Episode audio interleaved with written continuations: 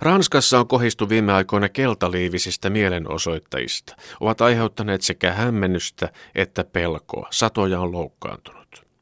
Koska maailma on yksi, olen kiinnittänyt tänään huomioni kotikaupunkini keltaliivisiin kadunmiehiin ja naisiin. Että miten samaan heimoasusteeseen verhoutuneet mielenosoittajat voivatkaan olla niin erilaisia Ranskassa ja meillä.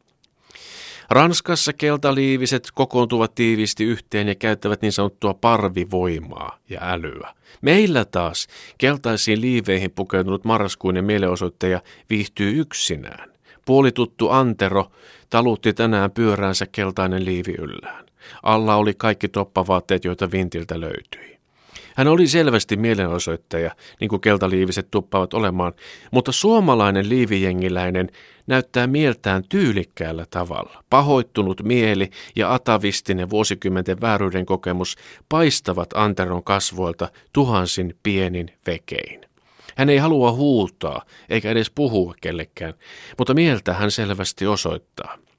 Hallituksen tulisi kyetä Suomessakin lukemaan paremmin keltaliivisten mielenosoittajien pahaa mieltä. Keltaliivinen keski-ikäinen keskisuomalainen katuaktivisti, pyörää taluttava tai prisman muovikassia heiluttava, on hämmentävä yhdistelmä ajoneuvo. Hän on samaan aikaan globaali, keskustelija ja itseensä sulkeutunut ajattelija. Hän on täynnä ristiriitaa ja se tekee hänen käynnistään katkonaista.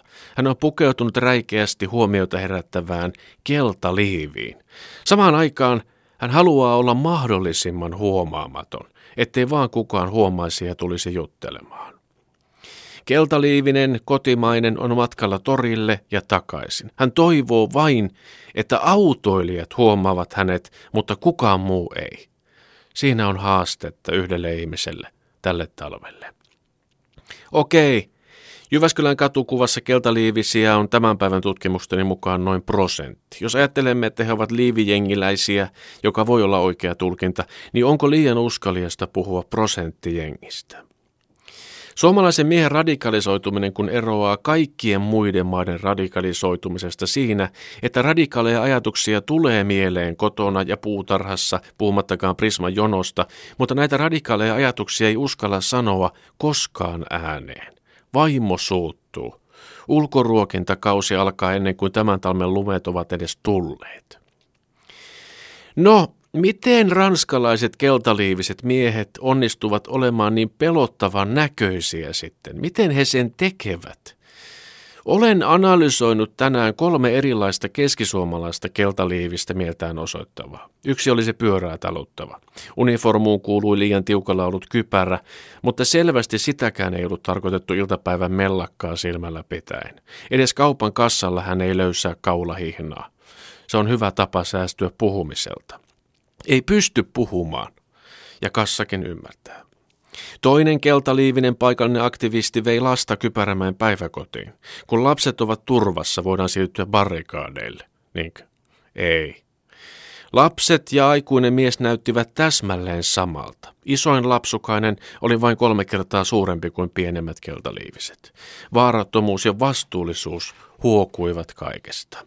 Ja se kolmas keltaliivinen kävelykadulle aktivoitunut oli 80 mummo, joka saattoi olla myös pappa.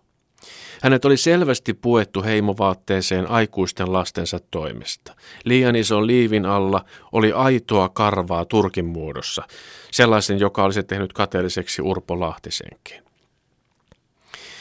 Eli mikä mahtaa olla se suurin ero meidän keltaliivijengiläisten ja ranskalaisten välillä? Ranskalaiset keltaliivit haluavat elää voimakkaammin ja vapaammin. Meidän keltaliivit ovat tyytyväisiä, jos selviävät pimeän ajasta hengissä. Neljän euron panostus tuntuu kohtuulliselta, jos se vähentää edes hetkeksi kuoleman pelkoa.